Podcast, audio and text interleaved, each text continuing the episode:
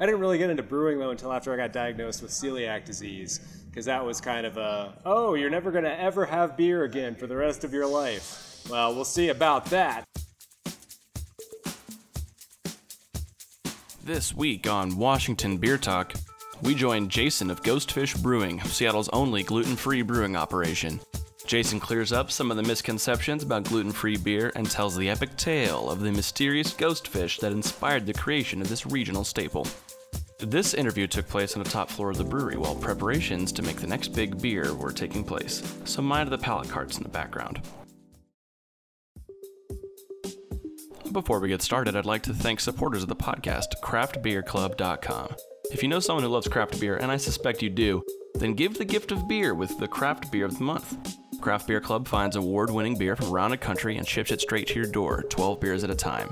Support the podcast and drink beer by going to cyclingcicerone.com slash beer club to take a look. That's cyclingcicerone.com slash beer club. I'm your host, The Cycling Cicerone, and this is Washington Beer Talk. I am Jason Yerger, uh, head brewer and co founder of Ghostfish Brewing Company. What got you into beer to begin with? I've been a craft beer drinker since uh, probably before I was legal drinking age. Um, really got serious about craft beer when I was maybe 22, 23.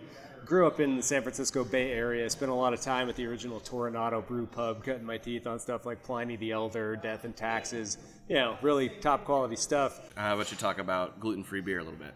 I like to say it's currently at the cutting edge of the craft brewing industry. You know, we're really out in kind of unknown territory with what we're doing. But it's taken us a while to get to the state we're in now where there's actually good gluten free beer out there. When I first got diagnosed with celiac disease, there was maybe one brand on the market, I think was made by Anheuser-Busch, and it tasted about what you'd expect a gluten free beer from Anheuser-Busch to taste like. So it really was not very good. The, the bar was set pretty low. Uh, right now, we are one of, I think, seven or eight dedicated gluten free breweries in the country. Uh, when we got started, there was just one, and that was Groundbreaker down in Portland, Oregon. They were, I believe, the first dedicated in the country. Um, so we're pretty hot on their heels, as usual. But there's also um, a lot of other breweries that are doing gluten free beer in a non dedicated fashion. Like some of them, uh, like my friend Brian Kulbacki at Departed Soles Brewing in Jersey City, he's about 50 50, like traditional barley beers and gluten free beers. But it's, you know, it's, it seems like the category grows every year at the Great American Beer Fest. There's more and more entries. And I think as more and more people realize you can make awesome beer that happens to be gluten free, I think we're going to see quite a bit of growth in the sector.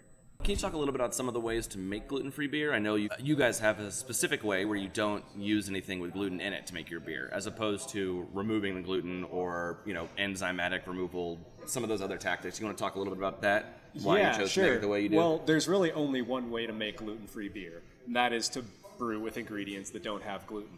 Anybody out there who tells you something made with barley is gluten-free is lying and um, basically out of compliance with the FDA.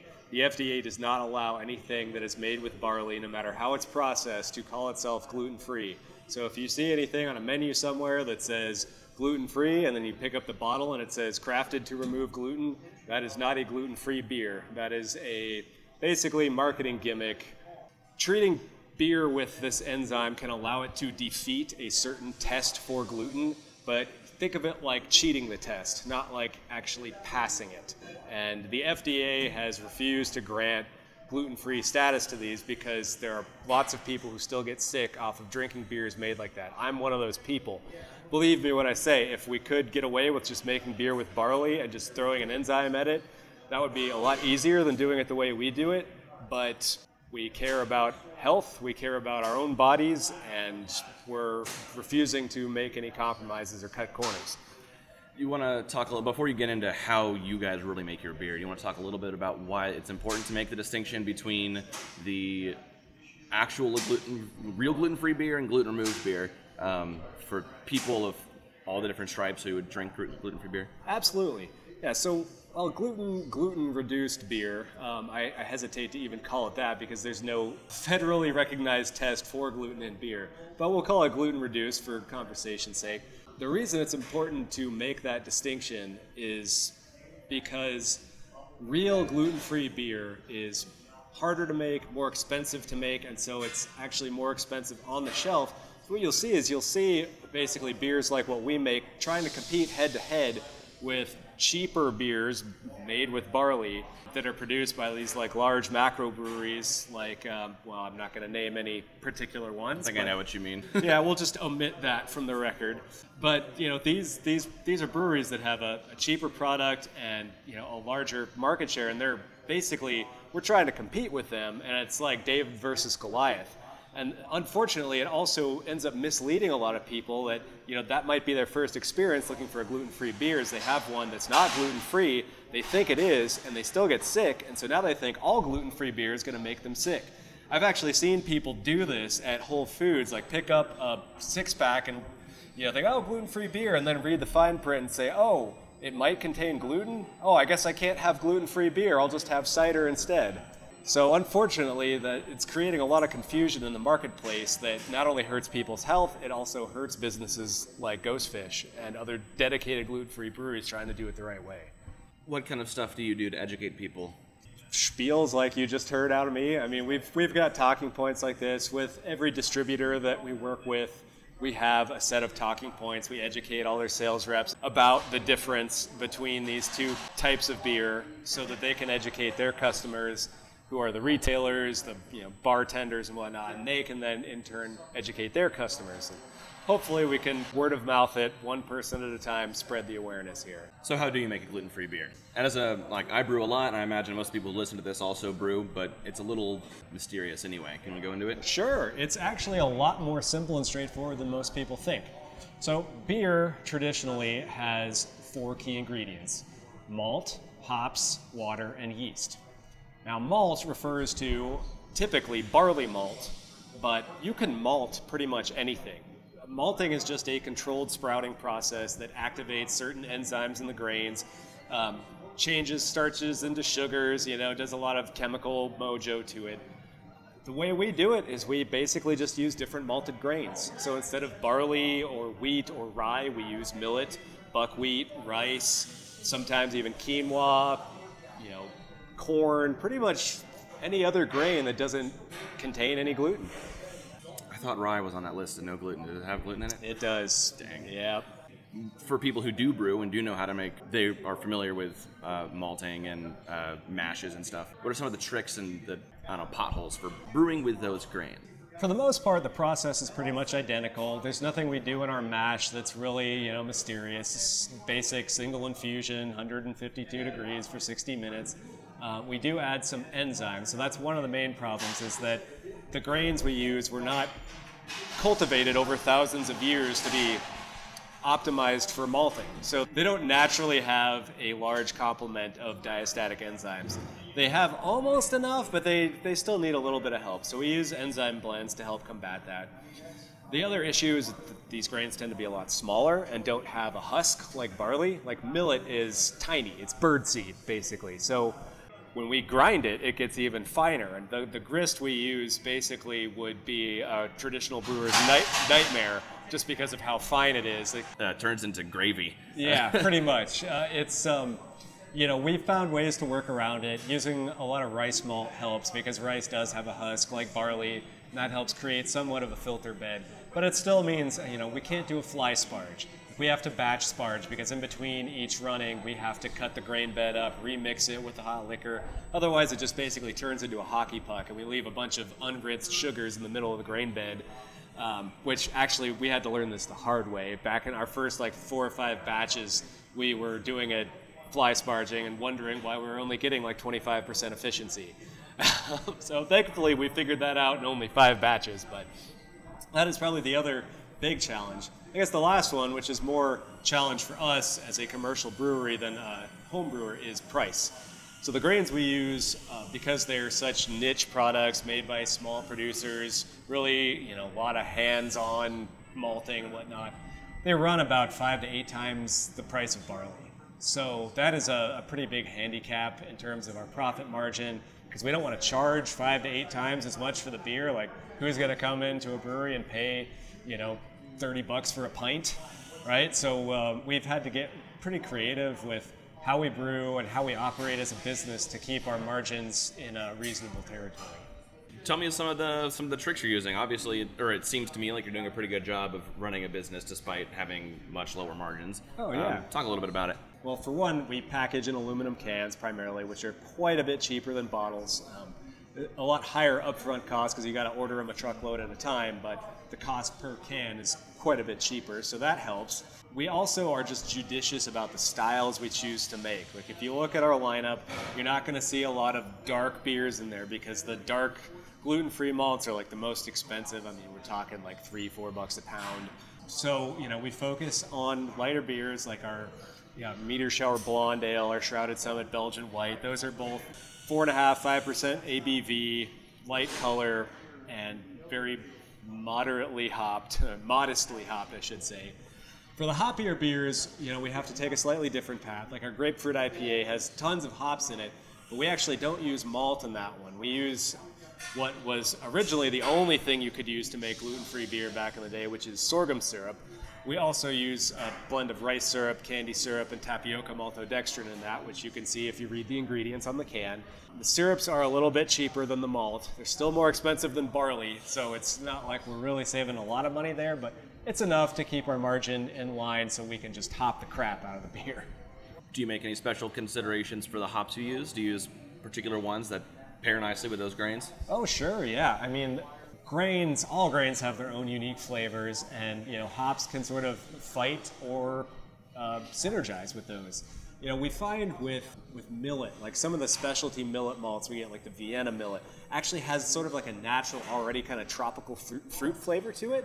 So, you know, picking hops that kind of accentuate that, that are, you know, kind of on the more citrusy tropical end, you know, really kind of helps bring those characteristics out. Uh, with our grapefruit IPA, which, you know, is, like I said, is made with sorghum, sorghum really amplifies the citrus characteristics of hops, like Cascade, Columbus, you know, the typical C hops. That's why it's such a great base for a citrus IPA. It naturally enhances those citrus flavors, and if you're going for a big grapefruit wallop, then that's like one of the best bases you can use. Let's move back. Let's change gears. How about you tell the story of like Ghostfish, just from the beginning to end? You know, when you, so from where you started, when you decided you want to do this, how you got your friends on board, you know, your other co-founders, stuff like that. Give me the whole story. Yeah, it's a, it's a great story. It's always hard to tell because it's not exactly linear. Um, there's really kind of two separate parallel threads that were happening at the same time that eventually wove together to create the brewery as it exists today. So my own thread was independent of my two co-founders. I basically just got really into brewing gluten-free beer as a home brewer because I love beer and that was the only way I could get decent beer at the time. I was in grad school at the time and really not feeling what I was, you know, getting my degree in. I was just spending way more time brewing than studying. And by the time I was ready to graduate, I'm like, I don't want to go into this career. I want to start a brewery. But unfortunately, well, well, maybe not so unfortunately, but from my perspective, I didn't have enough business experience. I didn't have enough startup capital. I didn't really know anything about running a business or starting a brewery. So, bookmark that. While I was learning the arts of gluten free homebrewing, my two partners, Brian Thiel and Randy Schrader, were also scheming about opening a brewery. And they were originally not going to do a gluten free brewery. Brian's wife, Amber, uh, has celiac disease, like me. And the result of that is that Brian kind of got firsthand experience of how bad the gluten free beer on the market was at the time. Between him and Randy, both very health conscious people, kind of decided that rather than being one, one more of the thousands of new craft breweries starting up with nothing really to distinguish them, that they were going to take a stab at making gluten free beer because that's a very underserved niche even today. Uh, the one problem was they couldn't figure out how to make it taste good. You know, they did a bunch of homebrewing experiments of their own, but couldn't really kind of hit the marks they were trying to hit. Now, I'm kind of a dork if you haven't picked up on that yet. I spend a lot of time on the internet, and while I was doing my gluten free homebrewing, I was blogging about it. So Brian and Randy sort of stumbled across my blog and were like, hey, this guy seems like he knows what he's talking about." Do you still run that blog? No, No. I, uh, it would. Uh, would be nothing more than shameless self-promotion of what we're doing here. However, I do I, I, do still have a lot of love and a lot of connections with the homebrew community. But in any case, they found my blog, and uh, they're really milking those pallet jacks. Today. They really are. um, okay. Uh, they decided to kind of make a hail mary and just offer me a job. And I thought, well, what the hell? I just graduated. I don't want to go into that career path. And I get this mysterious email out of the blue saying, hey, you want to move to Seattle and start this brewery with us? So, of course, I did what any madman would do, and I just took the opportunity and ran with it. Pooled my startup capital with theirs, and one thing led to another, and here we are.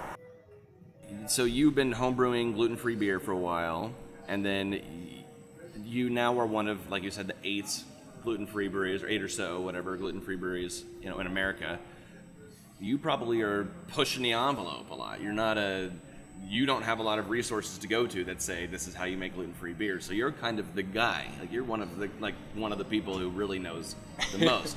what kind of, um, I don't know, maybe, I don't know, speak to that a little bit. Sure. Yeah. Um, I mean, we definitely are constantly pushing the boundaries of beer in various different ways there's a lot of proprietary research we've had to do, but one of the things that we love about the craft brewing community is just the openness, the inclusiveness, the wanting to share. So we don't regard what we're doing as having a lot of trade secrets. In fact, we openly welcome other people trying to start up gluten-free breweries to come in to learn everything about how we do it and maybe see if they can come up with ways to do it better. Um, we actually have an intern in right now who's working on starting up a gluten-free brewery in Southern California. We've got another one coming in next week from Oklahoma. Um, we've had people in from North Carolina, from Australia, from Colorado. You know, we basically just like throw our arms wide open and say, yeah, we may be the ones kind of like blazing the trail here, but we don't want to do this alone, and we don't want to hoard what we've discovered. Because it's really, I mean, this is science, and science rests on things like peer review and repeatability. And so, you know, we really try to extend as much as we can what we've learned and and hopefully get get back a little bit too. I, will tell you though, it. Uh, we have in the past run into some rather unique issues, like things like our fermentation times taking longer than expected. And the process to troubleshoot that has been something I don't think hardly any brewery ever has to go through. Like we, we at one point were working with three different companies, like the yeast manufacturer, grain manufacturer, and um, uh, a company that makes yeast nutrients to try to figure out. Well, we also were getting copious you know, lab analysis, like sugar spectrum results, micronutrient levels, macronutrient levels, all this stuff, just to figure out why the heck does it take this beer 14 days to finish we know we can get it to finish in nine. We just got to figure out what it is. And so the amount of just straight science we've had to do that your average brewery never has to deal with because they're following uh, thousands of years of tradition, uh, it really makes this for an interesting job. What did the solution end up being to that?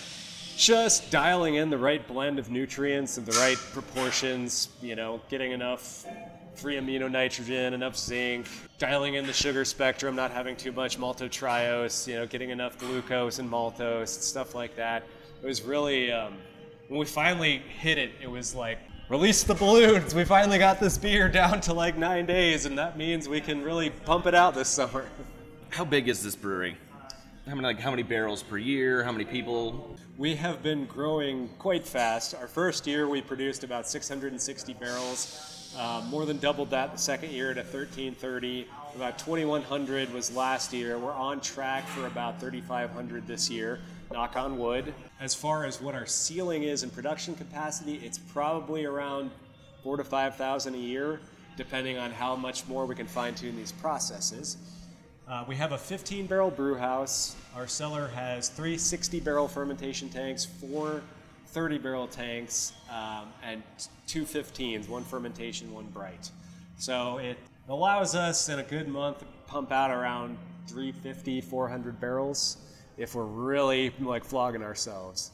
Personnel wise, I think our total staff is somewhere in the neighborhood of 20 to 25 employees. That includes a lot of part timers, brand ambassadors, and you know other parts of the state and other states in the country production crew includes myself, full time production manager, full time shift brewer, full time cellarman, and a part time, basically like do everything kind of guy who's kind of more our shipping logistics right now, but been learning brew, learning to cellar, all that good stuff.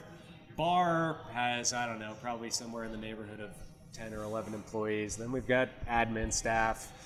It's, uh, it's a pretty big family for only being like three years old. Having a place of this size and starting off like this, having three three years is a lo- short time to grow. Where did all that come from? Where all the like? well, it depends on what you mean by it. I mean, um, we we've really been wowed by the market demand for our product. It, it kind of seems like as much beer as we can make, people will buy it. So just you know, shepherding that so we're actually managing expectations properly. I mean, it's been a wild ride, I will tell you that. Our first couple of summers just took us totally off guard.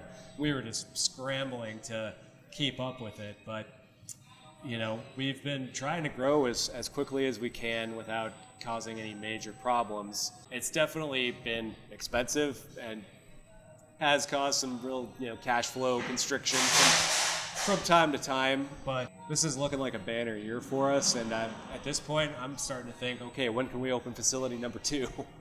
Okay, so you guys are feeling confident about your expansion. Like you're gonna continue growing. Oh, absolutely.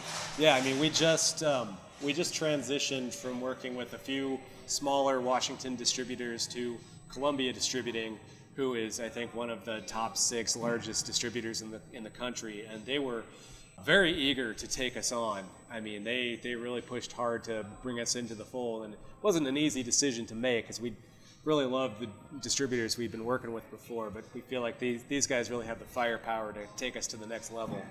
I'd like to ask that question uh, because a lot of brewers I talk to are basically planning on staying at the local level. They are brewers in Ballard or you know that area, and that is that's base. That's a lot of times that's all you can do. You kind of brew there, and you're paying rent in Ballard, and that's kind of Yeah. the level you're hoping to stay at. Going back to um, distribution and stuff like that, uh, one of the things that lots of brewers need to worry about is how do they actually get shelf space, and that's basically impossible with so many breweries. It's really, really hard. I imagine you don't like you, you actually were talking about this a little bit. You don't have a problem with that really because you got this Yeah. niche product that everyone needs. I don't even want to talk about that at all.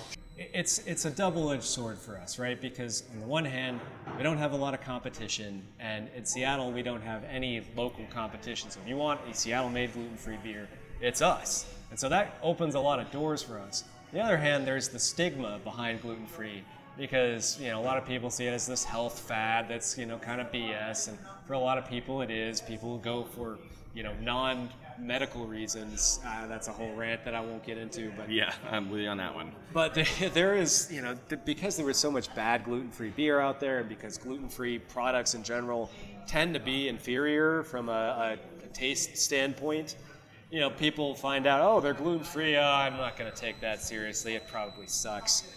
Um, you know, a great case study for this is that the difference we get in judging results when we're judged in the gluten-free category versus just a regular category for instance, our grapefruit IPA, right? It's it's taken bronze at the GABF twice in the gluten-free category, which isn't saying much. Okay, bronze in the gluten-free category, uh, great. Well, we submitted it to Craft Beer and Brewing Magazine just as an IPA for this, you know, best IPAs in America article they were writing. So the people tasting it, writing the article, had no idea it was gluten-free. We got 93 points. You know what else got 93 points? Pliny the Elder. You know, we outscored some of my favorite IPAs, and I was just boggled by this. And reading the tasting notes on it, they were talking about, like, oh, yes, I can taste the biscuit malt and the caramel malt. And I'm like, okay, I have a lot less respect for you BJCP judges now because you're drinking a beer made with no malt and you're tasting these things that aren't there. But at the same time, it just it just goes to show that perception and, and bias is like a big deal. Like if people are drinking something they know it's gluten free, they're going to be a lot less charitable to it than if they're just drinking it and taking it on its own merits. So, like I said, double edged sword. That's a really interesting perspective. Uh, that's one of the things that I've always sort of known to be true is that really it's hard to judge beer because 90% of the flavor comes from how much fun you're having right then, right? Exactly. I am guilty of the same thing. I look at gluten free and I absolutely think, eh, you Yeah. know, um, you know, like oh, I don't need to make that sacrifice and drink this beer. I mean, I drank a ton of your beer and I love it, but it took me a second to try it for the first time, and that's just how that is. Absolutely. What are the core ber- uh, the core beers you have on production? So yeah, we've got right now in cans year round. We have our Kickstep IPA, which is actually um, a project that benefits the Mountaineers, which is a local nonprofit, you know, mountain uh, park stewardship kind of deal. Um, we also have Meteor Shower Blonde, Grapefruit IPA, Vanishing Point Pale Ale, and Shrouded Summit Belgian White. So that's five year-round beers in cans. Our Peak Buster Double IPA is in 22 ounce bottles. Although that is making a transition to non-year-round status. So we feel like we'd like to turn it into maybe a rotating double IPA, uh, just because that would be a lot more fun. But other than that, we have seasonals that come out pretty much every couple of months.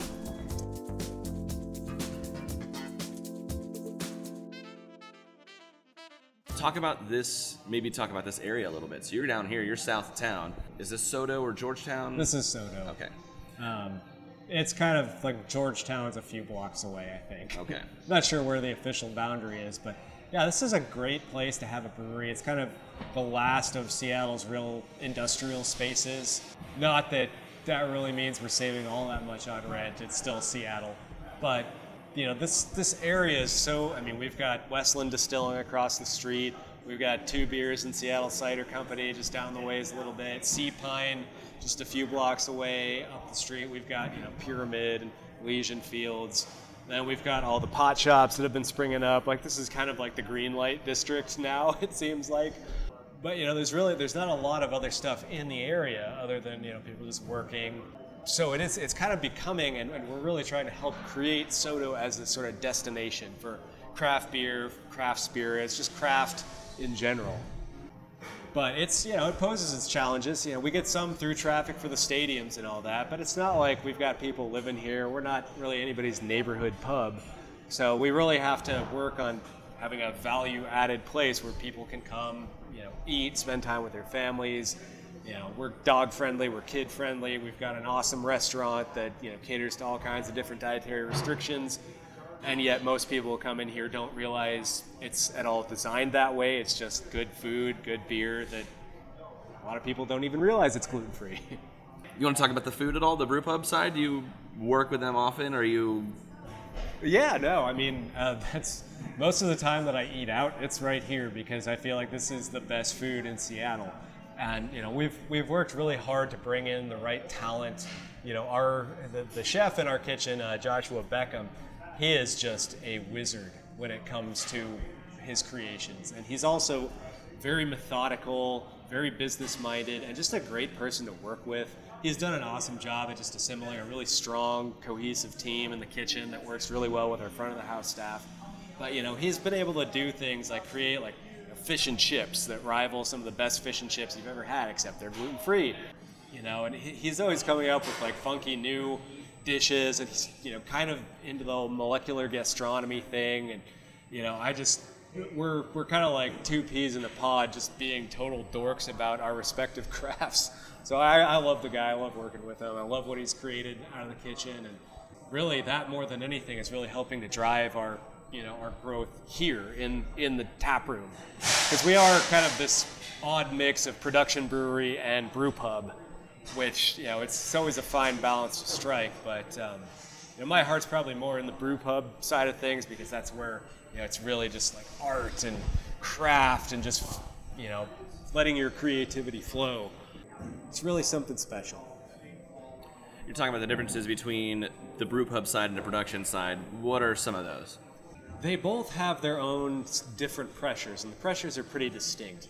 Running a brew pub is really all about creating constant streams of new experiences to keep people coming in. You know, obviously you've got to have your standbys, your flagships that people know they can get, but you know, we're always trying to find new, exciting things to do to get people in the door. Running a production facility, you want to do the opposite of that. You know, you want to have a few core brands that you just pump the heck out of and just like a constant stream flowing out the door of like maybe three or four core brands. So finding ways to balance this just massive growth in production of a few of our core brands while keeping the fun, funky, experimental nature of just producing these little 15 barrel batches one at a time that we're never going to make again. Well, maybe we might make some of them again if they're really good, but it's um, it's an interesting tension. Seattle really is about the local brew pubs, you know, neighborhoods. Like that's like you said, like they're Ballard, that's where they're going to be, and that's you know this is their neighborhood, and they're going to stay there you know, because there's so little good gluten-free beer out there, we feel like we have an opportunity and even a duty to seize as much of that market as we can, get good beer back into the hands of people with gluten issues. Just because so much of the country, there's nothing for beer lovers with celiac disease to drink. So we have this mission of just getting out there as far and wide as possible, but we also don't want to lose that local, hyper-local Seattle roots kind of feel. I guess speaking to growth and just beginning, becoming really big, what happens most of the time these days is a brewer gets big enough to get noticed nationally or even just regionally, and then I get bought by AB InBev. Yeah. Which is something that I like to ask all the brewers. What kind of what do you think about that? If, if you guys are the next brewery to get you know singled out by AB InBev and say, oh, we need a better gluten-free line, like, Yeah. what might happen? Well, you know, for us, we're in kind of a unique situation, you know, because on the one hand, yeah, AB InBev is like the evil empire, and you know, their their name is almost like Lord Voldemort's among you know craft brewers. On the other hand, they have such deep pockets and such a tremendous wealth of resources. You know, what we do, it's because it's so difficult, it's so expensive, and the margins are so thin. In order to, to grow and to really dominate the market the way we want to, and to get our beer as far and wide as possible, it would be it would be a really you know soul searching dilemma to be put in if if their execs knocked on the door the, the next day and all right we want to cut you a check for six million dollars. You know wow we could brew know, we could we could build such an awesome facility for that. We could you know take the whole western half of the country where there's no gluten free beer at all. And I don't know it would it would be tough. It would definitely be tough especially you know when we've been laboring at this for I mean, we've been working on it for five years. We've only been open for a little over three, and yeah, we're not exactly rolling in the dough yet. so I don't know. I, I, I like to say it, would be a hard choice. We wouldn't definitely say no. We wouldn't definitely say yes. I think what we'd rather have happen is one of the larger regional craft breweries come a knocking. You know, like somebody like a Dogfish Head, a Sierra Nevada, Boston Beer Company. I don't know, like some of these big players who really started the craft beer revolution and now are so firmly established. That would be a much easier decision to make. What's your favorite beer? The favorite one that you make here, Ghost, Ghostfish. That would definitely be our Meteor Shower Blonde Ale. Now, it's not our most glamorous beer, it's not our most extreme beer, it's kind of the opposite of that, really. But it's a ton of fun to brew, and it really showcases the unique character of our grains. It's a very simple grain bill. It's pale millet, Vienna millet, biscuit rice malt, and you know just a mild hopping with German Perle hops. But I can just drink that beer all day long. Uh, you know, it's at four and a half percent. It's really easy to drink. Um, and it's it's just I mean, there's no sharp edges to it. There's nothing. Anytime I drink it, I'm like, I can't see where to improve this beer per se. I'm just you know really happy with how it turned out. I'm not inclined to mess with the recipe at all, and you know I just yeah, there might be more glamorous beers we make, like our Peak Buster Double IPA. Amazing beer, but at nine and a half percent and 95 IBUs, it's kind of a one and done kind of thing. You know, so yeah, I'd say Meteor Shower. What is your favorite beer of all time? Ooh, Harder question. Ooh, Possibly yeah. impossible. yeah. Well, nothing's impossible, but um, I will tell you, could probably narrow it down to a couple. And it's probably not going to be what you'd expect from a Northwest beer guy. 'cause it's, uh, none of them are IPAs. The beers I drank the most of when I could, could still drink barley beers were probably Young's chocolate stout, d- double chocolate stout, just because it's so so decadent, and and Rogue's hazelnut brown nectar. Those are those are two beers that are just so perfectly balanced, but they're like sweet, they're malty, and they've got just a little something special character to it. I guess I feel like I should pick an IPA in there too, just because this is Seattle. So I would say probably my favorite IPA of all time. I gotta go with the Lagunitas IPA, just their original flagship IPA. Is that the little something or little something Nope, something? it's just not even those. IPA. It's just so so well balanced. You know, I mean that they're just known for the hop overkill, but I feel like that beer more than anything else they make is just like the perfect balance of, of malt and hops, and I just love the hop character they got out of it. Like I've like like always thinking like, how could I mimic that? Gluten free, you know? Like I'm sure if I was still a home brewer, I'd be trying to come up with a clone recipe for it. Maybe I already would have, who knows? Different priorities. Who's that dog over there? That's Kai. That's Randy's golden retriever. Although half the people who meet him think he's like part setter or something like that. He is very definitely a golden.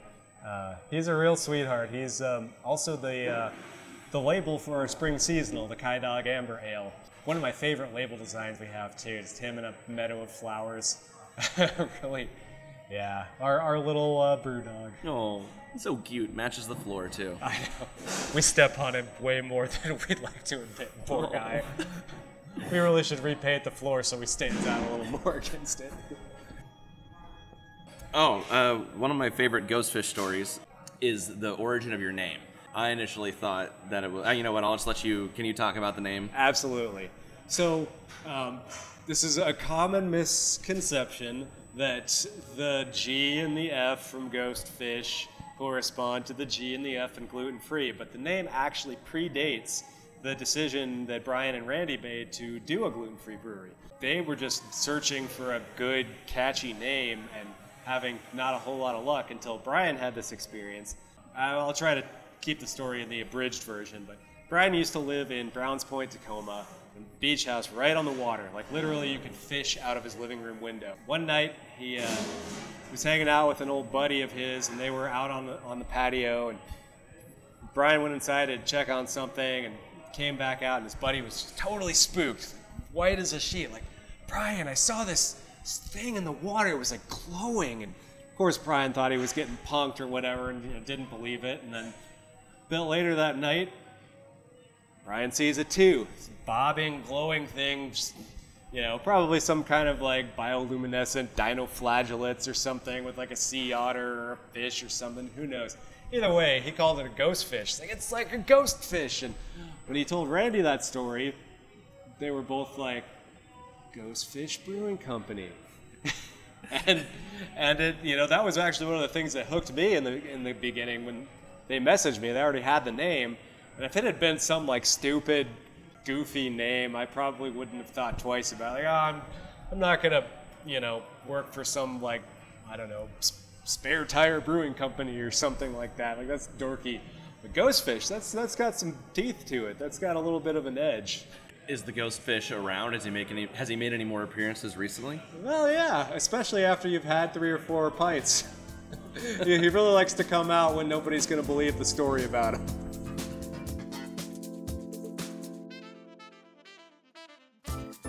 Thank you so much, Jason. That was awesome. My pleasure. I I always love talking about myself, right? Who doesn't? Thanks for the opportunity. Absolutely. All right, let's go get a beer. Yeah.